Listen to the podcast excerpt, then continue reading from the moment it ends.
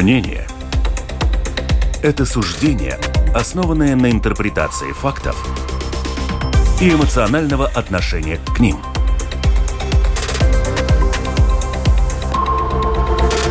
Открытый разговор с Ольгой Князевой на Латвийском радио 4.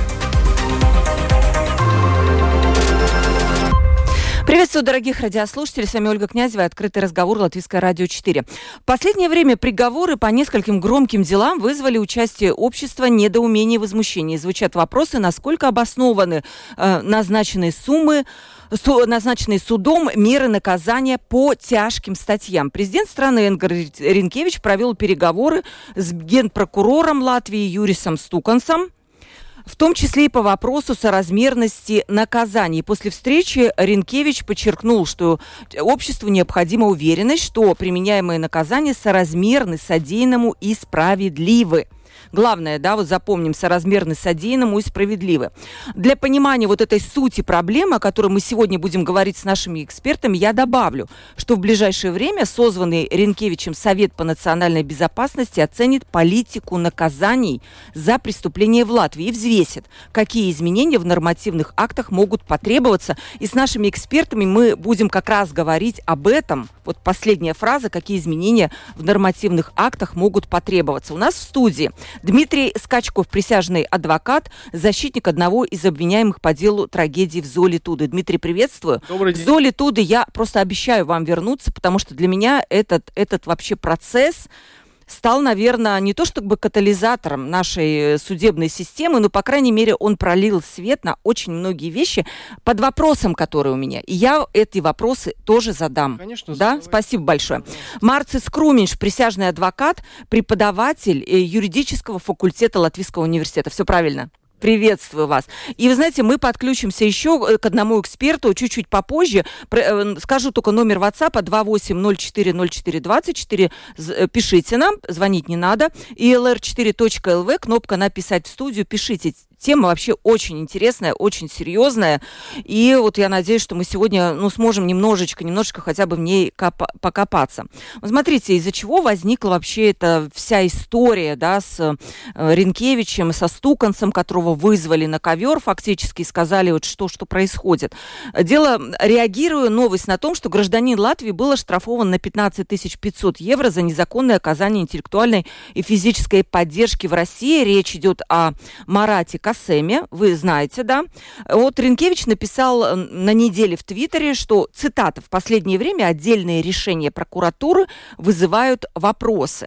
И комментируя в пятницу 14 июля это заявление в программе латвийского телевидения «Рита Панорама», Ренкевич подтвердил, что его не устраивают чрезмерно мягкие приговоры по делам о преступлениях на почве ненависти. В ряде случаев именно такие приговоры требовала прокуратура, которая, в свою очередь, очень туманно объясняет свои решения. Но я сейчас закончу свою речь. Я только напомню, что в 2001 году примерно такой же случай был, когда некий Руслан Т был тоже оштрафован на 15 500 эм, э, евро за поддержку России. Его поймала служба государственной безопасности. И там, что этот человек устраивал тайники для хранения предметов, необходимых для диверсии на территории Латвии. Это все спонсировалось со стороны России. Как вы оцениваете вообще всю эту историю? Согласны вы с Ренкевичем? Его, по сути, не обвинение, но, по крайней мере, упреки в сторону системы или нет? Я скажу следующее. Э, если цитировать, что сказал президент дословно, то он сказал, доверие общества к способности прокуратуры обеспечить законность и справедливость складывается из способности прокуратуры разъяснить свою позицию. Э, по делам, которые вы упомянули. Можно по-разному оценивать карательную политику в нашей стране. В любом случае, огульные какие-то высказывания на этот счет будут, будут неуместны. Я согласен с общей оценкой работы прокуратуры, которую дал президент. Согласен полностью. Потому что речь идет не только конкретно вот об этих нескольких громких делах из области государственной безопасности, а речь идет о прокуратуре в целом. Э, примечательно, что 12 июля исполнилось ровно три года с тех пор, как господин Стуканс находится в кресле генерального прокурора. Когда он это кресло занимал, он обещал усилить надзор за законностью наследствия. Он много чего пообещал, много чего сделал. Что произошло по факту за эти годы? За эти годы э, нигилизм со стороны прокуроров к правам человека и склонность прокуроров покрывать правонарушения со стороны следствия никуда не исчезли. В, каких, в какой-то мере они даже усилились. А что сделала прокуратура? Прокуратура убрала, настояла на том, чтобы законодатель убрал одну лишнюю, на их взгляд, инстанцию для обжалования решений прокуроров. А, прокурор, генеральный прокурор поменял структуру прокуратуры, ну и еще до своего назначения, как, впрочем, и после него, прославился несколькими скандальными высказываниями. Ну, в частности, о том, что те компенсации, которые назначает Европейский суд по правам человека в случае, если Латвия нарушила эти права, они не столь велики, Латвия заплатит, ничего страшного. И недавним вот этим скандальным высказыванием, связанным с делом... Ой, Копилская трагедия. Вот, собственно говоря, характеристика краткая, далеко не полная того, как работает прокуратура. Поэтому, конечно, критика президента более чем уместна, и оценить проку- работу прокуратуры совершенно необходимо. Не только в контексте государственной безопасности, в целом и в общем.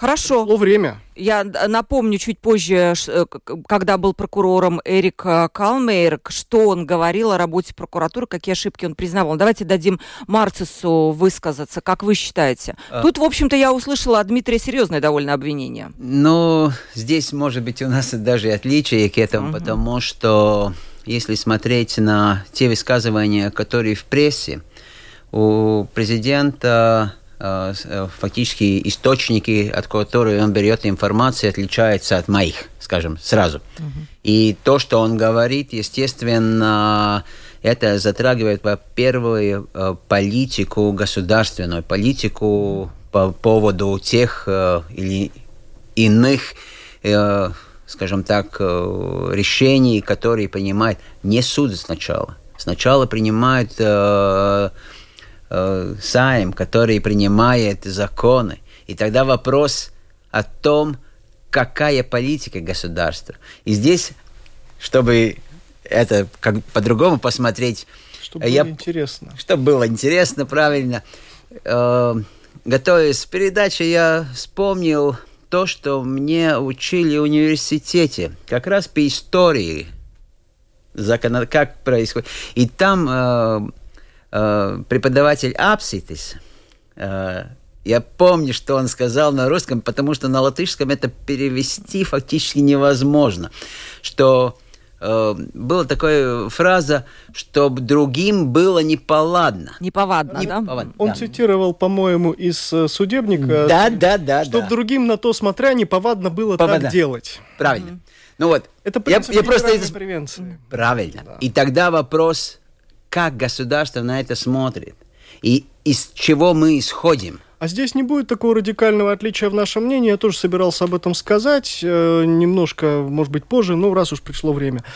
В, в первую очередь, карательную политику государство определяет законодатель. И если статьи, особенные части уголовного закона, предусматривают разные виды наказаний. Не только лишение свободы, но и общественные работы, денежный mm-hmm. штраф, арест, э, пробационный надзор и так далее. То Какие вопросы к правоприменителю? И прокурор и суд имеют право выбрать разные варианты да. наказаний, более соответствующие ситуации. А, конкретно применительно к вот таким делам о государственной безопасности надо отметить, что мир вообще-то не черно-белый. Очень многие из этих преступлений – это преступления, похожие по структуре на, на, на организованную преступность, где много людей, где много тайн, где люди связаны.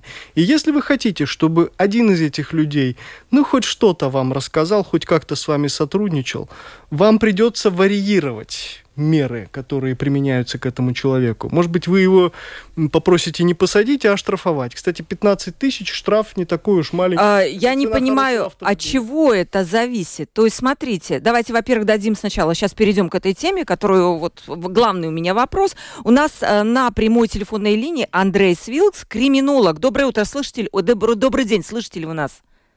Э, добрый день, я слышу, да. Да, ваше мнение по поводу того, что господину Ринкевичу не нравится, ну, не, нельзя сказать, что ему не нравится работа прокуратуры, но она вызывает у него вопросы, именно то, что касается соразмерности, содеянному и справедливости наказаний. Здесь есть у вас что сказать?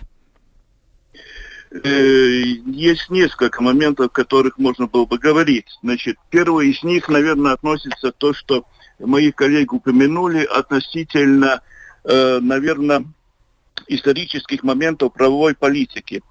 Э, есть очень интересная работа Чезаре Бекария, э, основателя, наверное, криминологии, уголовной политики, э, о преступлениях наказания, которое было написано, издано в 1764 году.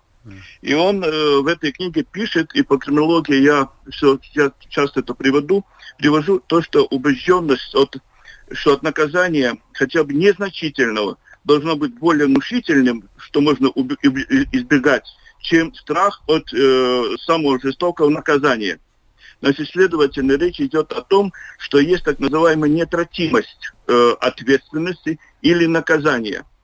Э, это принцип, э, конечно, возложен уголовной политикой как таковой, но если мы смотрим на уголовную политику, которая имеется в Латвии, уголовной политики как таковой нет. Э, уголовная политика относится к учреждениям, правым, к, скажем, начиная, может быть, от полиции, любых инстанций, или это финансовая полиция – или э, военная полиция, или государственная полиция, полиция управления. Конечно, это прокуратура, это судебное учреждение, это иные другие и так далее, и так далее.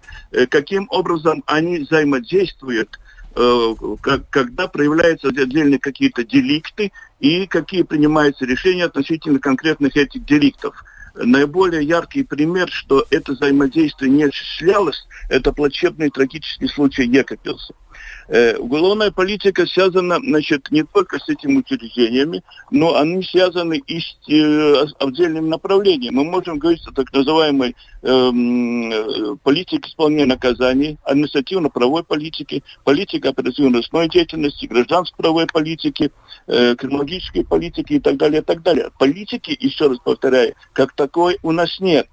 Э, в свое время я изучал э, во-первых, то, что касается декларации правительств, каким образом э, правительства декларировали, э, каким образом они будут обеспечивать законность, внутреннюю безопасность и так далее, и так далее. И надо сказать, что то, что было написано в декларации, во-первых, это повторялось, во-вторых, это не исполнялось как таковой. Э, и, значит, правовая политика основана еще на том, чтобы создать общественное правовое сознание – которые э, негативно относятся к любым проступкам э, негативного характера. И, значит, было бы какое-то позитивное отношение к, во-первых, государственной власти, учреждения государственной власти и элемента правовой системы таковой. И надо сказать, что правое сознание в целом общества у нас достаточно низком уровне, что определяет, ну, как сказать, то, что э, у нас высокая латентность различных правонарушений, и то, что говорит э, президент Тринкевич, то, что, э, значит, наверное, у нас не всегда есть справедливые, соответствующие содеянному и наказания. Да, это очень интересно. Я прошу вас вот это прокомментировать. Вот это интересная мысль о том, что уголовной политики нет, во-первых. Во-вторых, то, что создать нужно было общественное правовое сознание, и правовое сознание находится на низком уровне. То есть что получается, мы готовы оправдывать там типа, типа преступников, некоторых, например, да, потому что мы не считаем, что они, в общем-то, плохие люди. Так я понимаю, да. Что? Что из этого значит? Ну, во-первых, насчет э, отсутствия политики, у меня у самого складывалось такое впечатление, но я не решался, может быть, так откровенно об этом говорить. Теперь, после того, как такой авторитет, как господин Вилкс об этом сказал, да, я полностью с этим... Что это значит? Это означает примерно следующее. У нас в последние 20 лет постоянно идет обсуждение того, какие нужны составы в уголовном законе и какие должны быть наказания. А, постоянно вносятся изменения в систему наказаний. Вносятся они зачастую без достаточной научной разработки, хаотично, по требованиям политической конъюнктуры. Или Постоянно общество, меняется. кстати. Общество тоже требует. Вот помните, насильники, да, им сейчас три года тюрьмы вместо трех месяцев. Это было после вот этой ну, трагедии. В, да? в общем, да, да. Видите, вот, допустим, э, попробую назвать некоторые ключевые да. даты. 2003 год. Выходит исследование Центра Провидус за авторством господина господина Юдина о тогдашней системе наказания, о необходимости разработать систему альтернативных наказаний, не связанных с лишением свободы, о необходимости совершенствовать применение условного осуждения. Да, законодатель начал работать в этом направлении. В девятом году была принята концепция уголовных, э, нака- уголовных наказаний в Министерстве юстиции, которая предполагала много интересных вещей. Ну, из них, наверное, процентов 30 только было реализовано. С девятого года примерно раз в два года вносятся поправки как э, в э, те нормы уголовного закона, которые предусматривают различные меры наказания, так и в седьмую статью Уголовного закона, которая, собственно, классифицирует преступления, то есть определяет, какие преступления считаются правонарушением уголовным, какие менее тяжким, какие тяжким преступлением, какие особо тяжким. То есть создал, создается такое броуновское движение хаотичное в этом вопросе, и это, конечно, нехорошо и неправильно. Пример того, кстати, как вот конъюнктура влияет зачастую на законодательство. Помните, когда была эта вся история в Тукумсе, э, с преступлением якобы на почве вражды к геям, представители ЛГБТ-сообщества начали требовать введения дополнительных каких-то квалифицирующих признаков в те статьи Уголовного закона, которые предусматривают ответственность за лишение человека жизни. Но если посмотреть на эти статьи 116 117, то мы увидим, что обе эти статьи и э, убийство как таковое простое, и убийство при отягчающих обстоятельствах предусматривают примерно одни и те же санкции. И можно наказать человека уже в пределах э, действующего закона. То есть без э, упоминания о... Без, без... Нехорошо, да, Дмитрий, есть... тут я буду поспорить. Может быть, э, будет какая-то отягощающая статья, скажем, убийство человека – это одно, но есть еще вторая статья, которая, например, какая-то ненависть на почве чего-то. Все и она быть, просто увеличит а этот мы, срок. Чего мы хотим конкретно? Мы хотим, а, чтобы у нас было на бумаге как можно больше угрожающих слов написано, или мы хотим наказать наказать преступника достойным образом. Эта возможность в принципе есть и сейчас на бумаге, да, и, и она используется нередко в правоприменительной практике. Поэтому, возвращаясь к тому, что сказал господин Вилкс, абсолютно верно, должна быть четкая политика, понимание целей и не отступление от этих целей при реализации законодательства. Это, это одна часть. Да, да, да добавить. Часть, то, то, что, то, что господин Вилкс сказал, это отношение закона вообще... Да, граждан. прокомментируйте. Вот это вот мне понравилось, это а, выражение, ну... создать э, общественное правовое сознание. Э, Марцис, на ваш взгляд, оно создано в Латвии? Почему а. у нас есть в этом плане пробелы. Где проблема? Кто виноват? Ой. Это очень, очень, я, я понимаю. очень сложный вопрос. Но начнем с самого простого, что все, я думаю, понимают, что на интернете мы видим некоторые случаи, когда э, люди здесь же, Латвии, скажем так, возражают э, или нарушают, административно нарушают, скажем так, скорость, да. Мы видим, что административно э, воз, э, возражают против э, полицейских, скажем так, э, есть какая-то, э, скажем так, это рубеж, который уже относится уже не административным, и здесь уже государственная политика, что если человек видео виден, видно, что поднял против, руку против полицейского, который при исполнении. Это вы про юрмальский случай Это или? Про, про Юрмальский. Да, я напомню нашим слушателям, вот всплыл все-таки эта история, всплыла, когда в Юрмале несколько группа, да, агрессивных отдыхающих накинулась, ну, накинулась словесно, скажем так, ну, на полицейских. Ну, видно было, что не только словесно, но так, так как там есть... Ну, было так, ну, угрозу создали, ну, да, правильно фактически так? реально я не представляю, что такая, э, скажем так, ситуация возможна, что их сразу там не задержали бы в Германии. Если поднял руку против полицейского? В России кинул пластмассовый стаканчик десятку. Ну, я не знаю, но если В Америке это... пулю. Ну, здесь, и здесь ситуация, что если это, скажем так, мы уже так либерально подходим к этому, тогда, ну, фактически реально общество согласно с этим. Ну, Разве так? Да. Я а... думаю, что нет. И, и большая часть не согласна с этим. Но, но что тогда делать? Каким образом? И это уже фактически реально опять мы возвращаемся э, рубежу, который уже изменяет, скажем, административный на криминальный. Да. А, вы знаете, нам нужно отпустить будет господина Вилкса, у него ограниченное время. Но я хотела бы задать, господин Вилкс, вам вопрос. Действительно, почему мы пытаемся на него сейчас ответить? У нас... Э, созна... не удалось создать вот общественно-правовое сознание. Ну, нельзя сказать, что его совсем не, уж не удалось создать, но оно не настолько вот большое, какое-то такое, которое мы рассчитывали изначально. Как что помешало?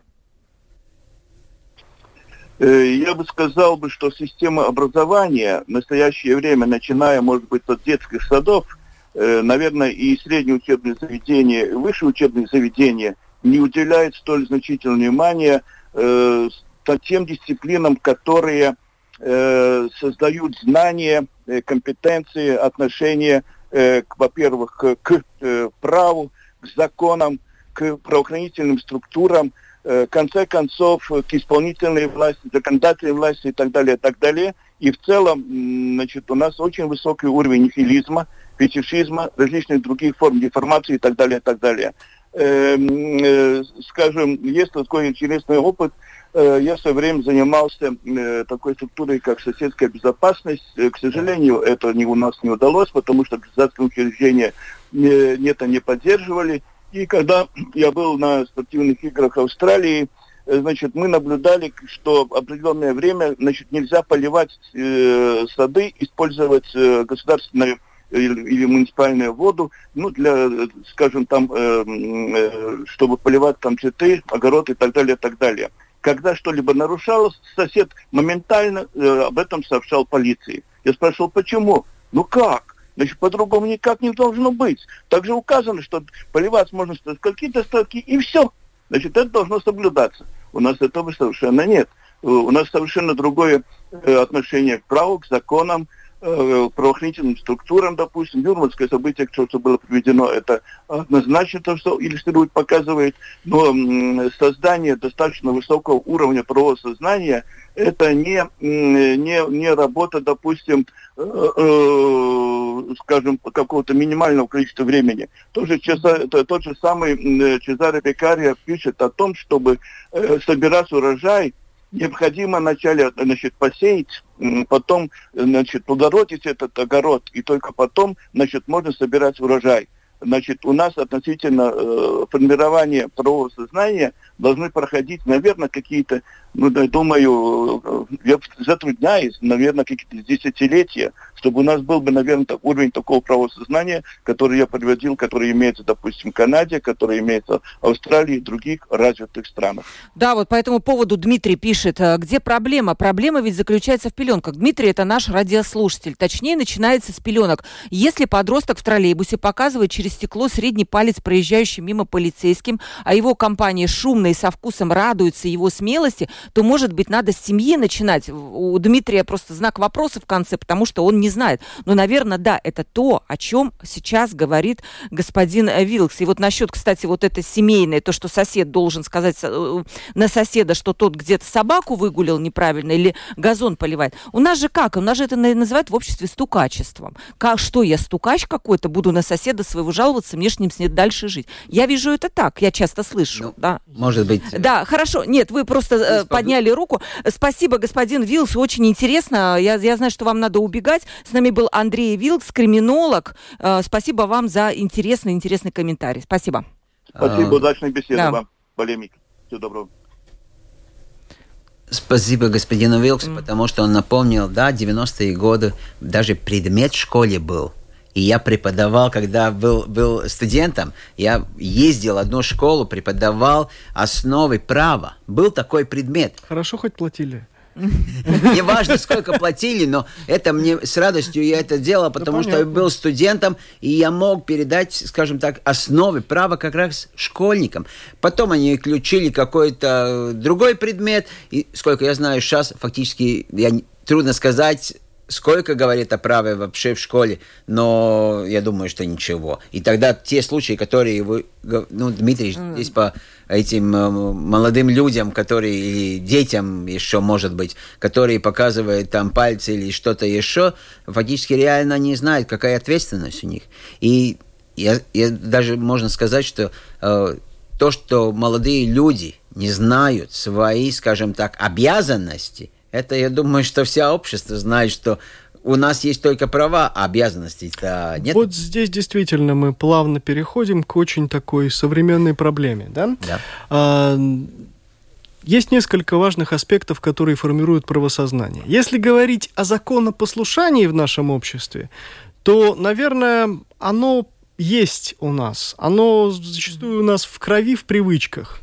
Представить себе в Латвии ситуацию, что человек, э, дожидаясь посадки на самолет, будет курить на летном поле, ну, наверное, такого мы никогда не видели в Латвии. А, а во других... Франции, Дмитрий, вы представ... помните я, эти погромы? Видел... Вы представляете такое в Латвии? И сейчас, сейчас найду до погромов. Вот. А есть страны в Восточной Европе, я не буду их называть, где я видел курение вот, в ожидании посадки на самолет.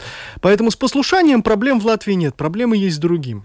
Во-первых, у нас э, довольно широко распространено неуважение к закону как к ценности. Неважно, что у них там в законе написано, считают многие люди. Справедливость высшая. Вот что важно. И эта высшая справедливость, она зачастую крайне субъективна. Поэтому многие недовольны тем, что решают по некоторым делам суды, у них свое мнение, их справедливость выше, их справедливость эмоционально обусловлена, головой они думать не хотят. Вот отсюда возникает тоже э, правовой нигилизм. Далее. Поведение полиции не всегда способствует уважению к полиции. Это тоже надо учитывать. И самое, пожалуй, современное и горячее. Погромы во Франции. Ведь в сущности сейчас общемировая тенденция, она способствует неуважению к полиции и к правопорядку. Если э, в Америке погибает рецидивист, неоднократно судимый Джордж Флойд, и первое, что делает общество, это обвиняет полицию в чрезмерном применении силы, если во Франции идут погромы и полиция, скажем так, э, с ними не справляется, потому что массово ее не уважают, массово с нею не считаются, то это общемировая тенденция. И эта общемировая тенденция захватила и нашу страну. В конце концов, средний палец – это американский жест, он у нас импортный, по сути дела, если кто-то из нашего латвийского троллейбуса показывает американский жест, значит, это пришло в Латвию оттуда. Это не здесь выросло, не на этих грядках в чистом виде. У меня будет э, сейчас вот через, через один вопрос, Марцис, я хотела бы, чтобы вы тоже прокомментировали, да, то, что сказал Дмитрий, вот это неуважение к закону. Во Франции, видите, там еще есть некая деталь, там конфликт разгорелся все-таки на межнациональной почве, и, наверное, в монолитных государствах, может быть, это менее будет выражено, чем вот в каких-то, где мультикультурность есть такая. Я не знаю, есть ли какие-то исследования на эту тему. Ну, я думаю, что в Латвии это только в пеленках. В пеленках? Да. То есть вы как-то нас пугаете сейчас? Я не пугаю, просто если смотреть, ну, скажем так, э, то, что вы последнюю фразу сказали о том, что как это развивается. Потому не пугать, но реально то, что, то, что я согласен с Дмитрием, что э, то, что происходит в других государствах, все равно отражается в Латвии. Это однозначно. Mm-hmm. То, что касается соблюдения закона, то фактически все говорят, и это правильно говорят, начинаем сами себя.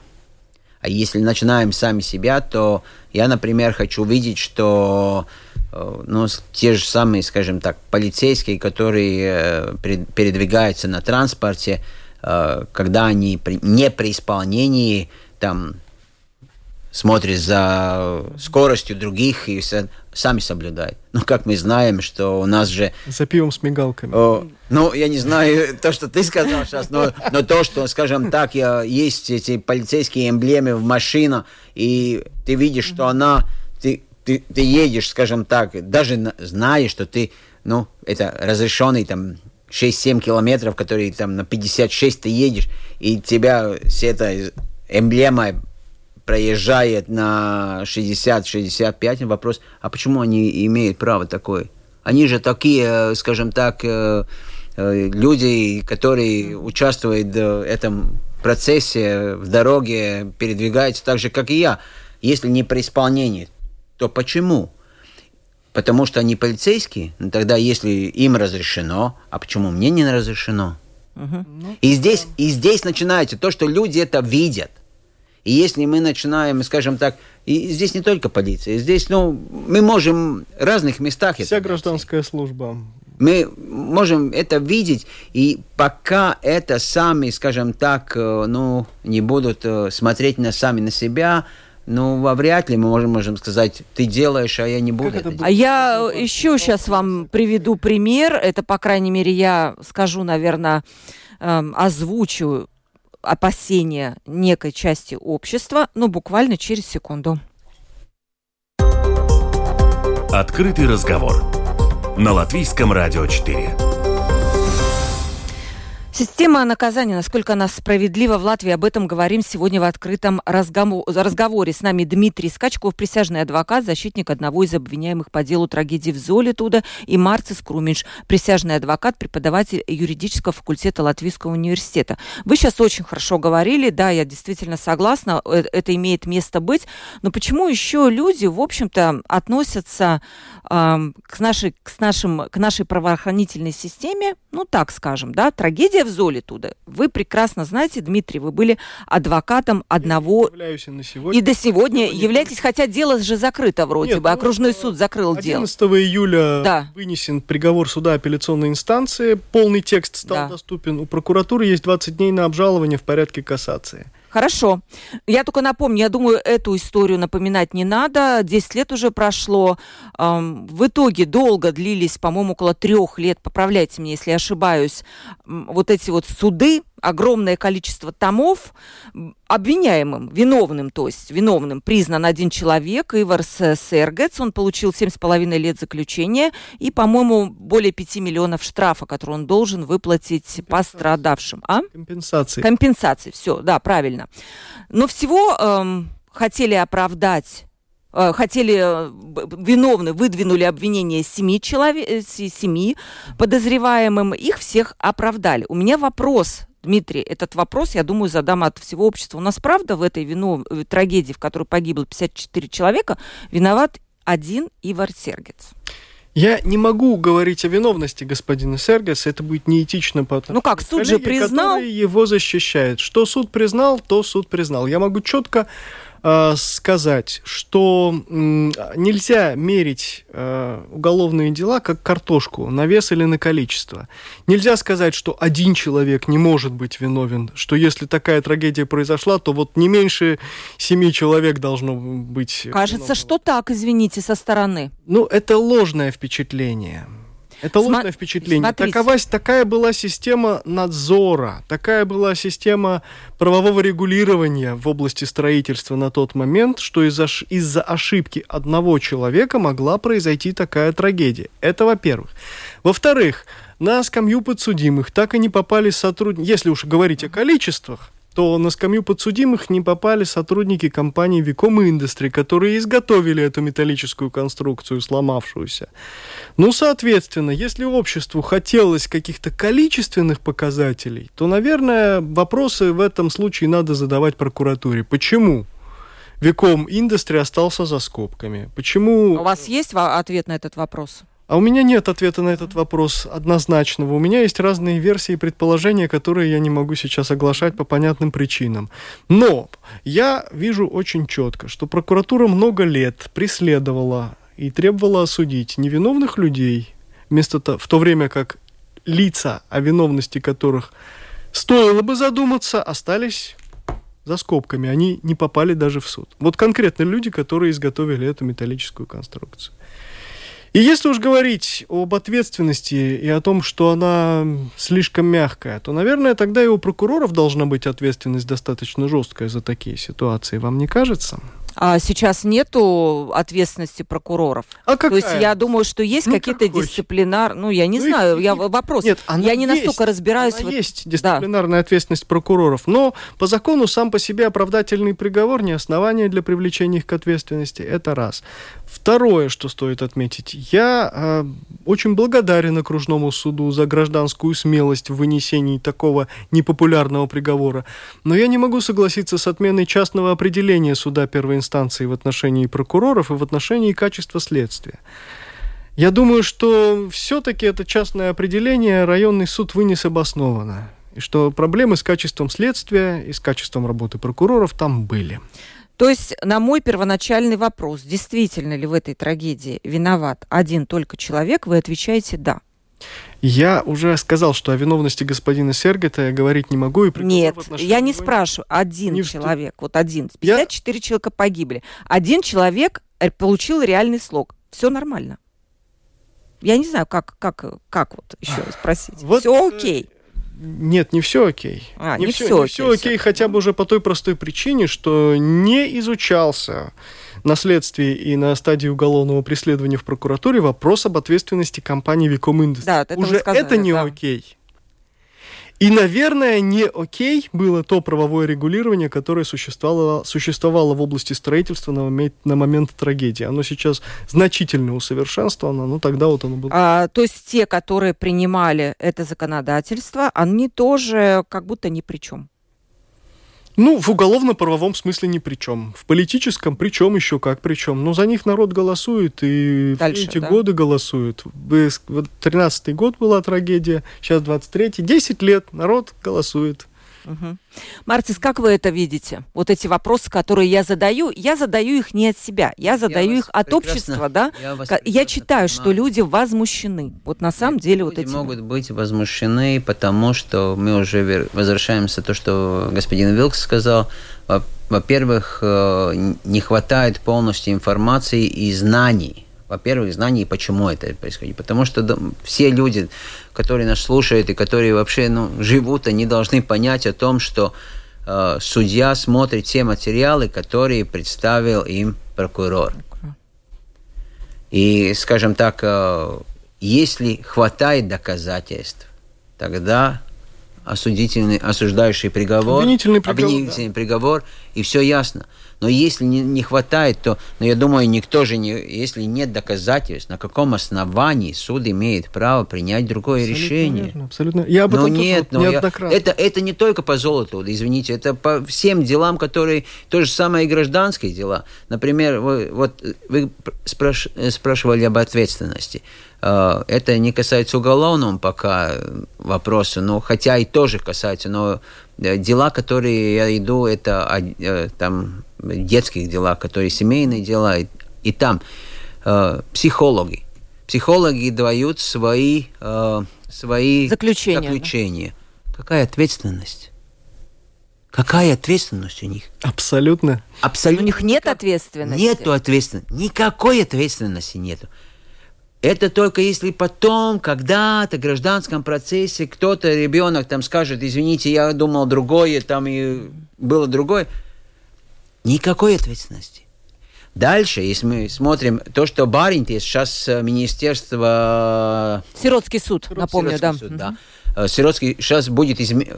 Сколько лет мы уже готовимся к изменению системы Сиротского суда? А столько, сколько он существует примерно. А сейчас, хорошо, сейчас мы слышали, в прессе пошло, что да, будет изменение. Какие они будут, мы не знаем. Какая ответственность, если не принимают решение? Почему фактически реально люди не смотрят на это, это все связано, вместе связано. Мы сейчас это все объясняем, да, радиослушателям. И, и, и фактически реально, да, мы можем по этим решениям... С проще немножко, там хотя бы должностные лица. Ну, ладно, но там это привлечь. через сколько лет, если, скажем так, там проходит дела 3, 4, 5 лет, там ребенок вырос и все остальное, как это все... Какие ответственности? Никакой. А почему? И здесь я с Вилксом, господином, полностью согласен о том, что система какая, кто за что отвечает. Потому что и какая мы, у кого ответственность и, еще и, раз, да? И еще, и еще, тогда мы уходим. Следующий вопрос. Мы говорим, то, что вы задали вопрос, суд принял решение. Да. Суд за, за все отвечает. Извините, я думаю, что нет. Суд только фактически смотрит те материалы, которые у них есть. Это все. А и тогда, тогда, отвечая на вашу последнюю реплику, мне хочется спросить, давайте вот с Дмитрия начнем. Смотрите, да. есть прокуратура, есть обвинители, которые государственные, да? Да. С другой стороны, есть адвокаты, конечно, есть и государственные, но я думаю, в таких громких делах не будут привлекать государственных адвокатов. Скорее всего, Нет, бывает, будут... Бывает, при... Вы, вы бывает. же не государственный адвокат. Нет, ну что считать государственным адвокатом? Вы имеете в виду адвокатов, чью работу оплачивает Конечно, нет. И со Они второй такие. стороны, частные, хорошо оплачиваемые адвокаты, и я вижу, что что силы не равны просто. У государства их всегда больше, конечно. Нет, я не думаю, что у государства вот здесь больше. Вы глубоко заблуждаетесь. Да. Все с точностью да наоборот. У государства ресурсы колоссальные. Возьмите, посмотрите, какой бюджет у прокуратуры. Возьмите, по почитайте... Чего она жалуется, что у них кадров громких, хороших нету? Ну, это уже другой вопрос. Почему они за эти деньги не могут нанять компетентных специалистов, как им кажется, это пусть они объясняют. А, вот. А в целом у прокуратуры ресурсы колоссальные. Если дело идет 20 лет, и в нем участвуют три прокурора. Посчитайте их месячную зарплату, посчитайте социальные налоги, пенсии, посчитайте, сколько денег государственных уходит на то, чтобы они поддерживали обвинения и ходили в суд. У государства ресурсов всегда больше, чем у допустим, обвиняемого какого-нибудь, у которого семья, работа, ему еще эти деньги надо зарабатывать, и при этом еще три раза в неделю в суд ходить. Конечно, здесь нельзя говорить о неравенстве сил финансовых, а, о неравенстве интеллектуальных может быть. Но я не хочу сказать, что мои процессуальные противники прокуроры всегда такие неквалифицированные глупые люди. Напротив, среди них есть очень опасные процессуальные противники, далеко не дураки, далеко не неумехи. Вот, э, а Но сейчас ты выходит, приходишь что... с клиентом от... на первый допрос, у тебя твои мозги, твоя авторучка и твой блокнот. А у следствия за спиной все государство, огромный бюджет. И материалы дела, которые они знают лучше меня. Так что о неравенстве средств я бы с вами поспорил. Вам виднее. Нет, я полностью с этим согласен, потому что я тоже не согласен тем, что адвокаты, которые, скажем так, идут э, по государственной этой, ну, оплаченные государством, оплаченные государством, помощь. они такие же квалифицированные, как остальные. Просто понимаете, я увидела в этой во всей истории триумф адвокатов. Вот во всей. Не согласны? А вот с этим я спорить не буду. Да, это наш триумф, но это триумф абсолютно заслуженный. Добиться оправдания невиновных людей, да, это триумф адвоката. И это позор государства, что оно столько лет обвиняло невиновных людей. Невозможно с помощью одной трагедии, а осуждение невиновного человека это безусловно трагедия, стереть последствия другой трагедии, гибели этих 54 человек. Это было бы в корне неверно, в корне неправильно. И вот подход, который требует осудить кого-то на показ, этот подход как раз и есть один из источников правового нигилизма и низкого правосознания. Я напомню, что прокуратура изначально и вашему подозреваемому выдвинула э, меру, меру наказания сколько-то лет, да? Я, Там может... примерно всем одинаково. Всем Там одинаково. Всем просили порядка семи лет лишения свободы. Ну, что я могу сказать?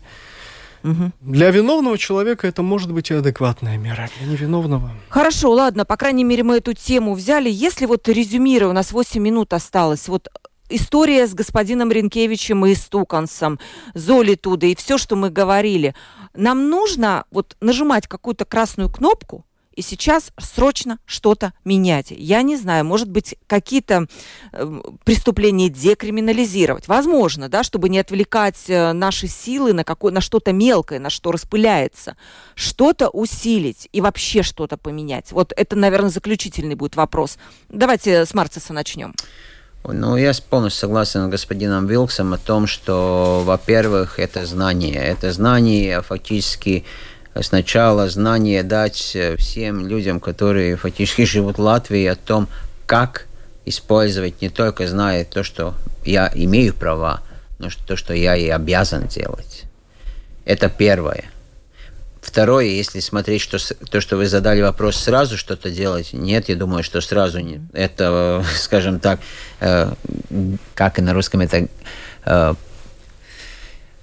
гор, го, сгоряча что-то делать. Я не знаю, я не помню конкретно э, это выражение на, было. На этот счет много выражений. Как да. дурному с горы покатить. Ну, ладно, ладно. Ну, сгоряча что-то пороть, я думаю, что не надо. Пороть горячку, да? Пороть горячку, да. Но реально то, что э, надо делать, я полностью согласен, что тогда фактически специалистов, которые занимаются этими делами, не только выслушать, но и заслушаться. Выслушать – это одно, а другое – слышать, прислушаться, что они говорят, потому что это не только в уголовном, это и в других местах мы сталкиваемся с тем, что да, ну, выслушали. И ну, и что? ну вот, например, ну, Минюс сейчас хочет э, убрать вот это условное наказание, да? Я не знаю, вас слушают, вас спрашивают адвокаты дорогие, вот надо это делать? Или никто вас не спрашивает? Формально-то спрашивают, а вот слышат это другой вопрос. Нет, но мы, адвокаты присутствуют и, э, скажем так, в рабочих группах, э, чтобы люди да. знали, мы присутствуем, мы приглашены. Кое-кто не ходит, обратите внимание. Дмитрий, у вас на последний мой вопрос осталось 4 минуты, да. Я попробую вам ответить четырьмя простыми тезисами. Первое основное, что можно и нужно делать быстро. Начать проверку работы прокуратуры. Это первое. Второе. Если говорить об изменениях в законодательстве, в том числе в уголовном, здесь, напротив, излишняя спешка приведет к плохому качеству разрабатываемых норм, что мы уже неоднократно видели за последние 20 лет. Поэтому надо сесть, подумать, проанализировать и тогда уже говорить о реформах. Третье. Мягкие наказания по многим делам – это оборотная сторона обвинительного уклона в нашей судебной системе. Потому что зачастую судье, если он заботится слишком сильно о стабильности своих приговоров, легче невиновного человека приговорить к мягкому наказанию, признать виновным и наказать мягко, в надежде, что он не обжалует приговор, чем просто оправдать, как, как этого закон требует. Значит, об этом тоже надо говорить прямо, четко и понятно. Вот. Ну и четвертое. А если государство требует от граждан соблюдения закона, значит, как говорила одна партия, и это может быть то немногое, что она говорила и делала правильно, Валсты Ирьясак Арсеви.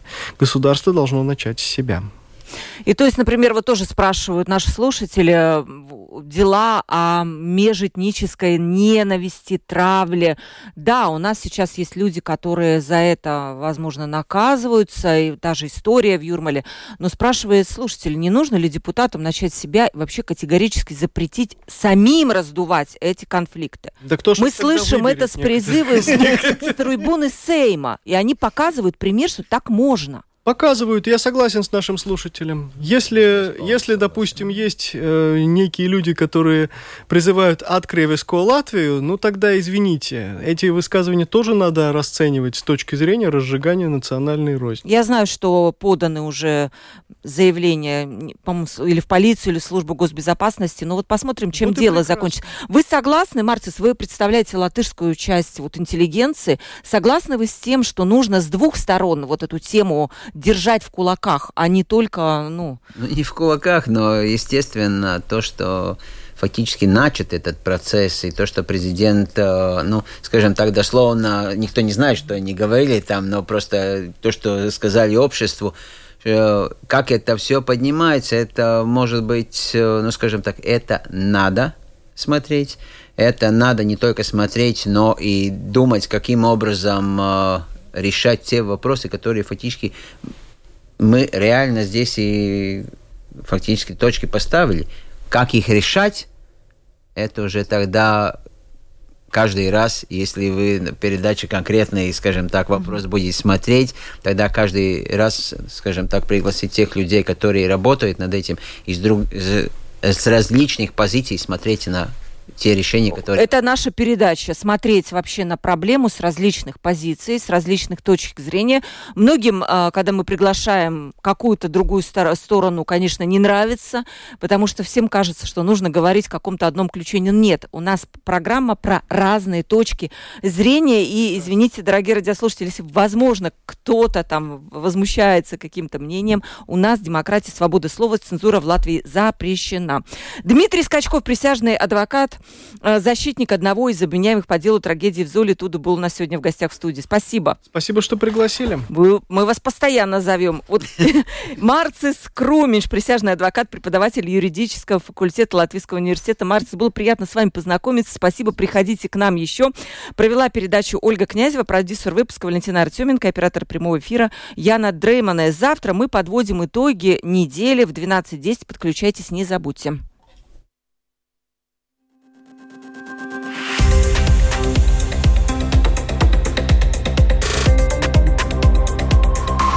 Открытый разговор.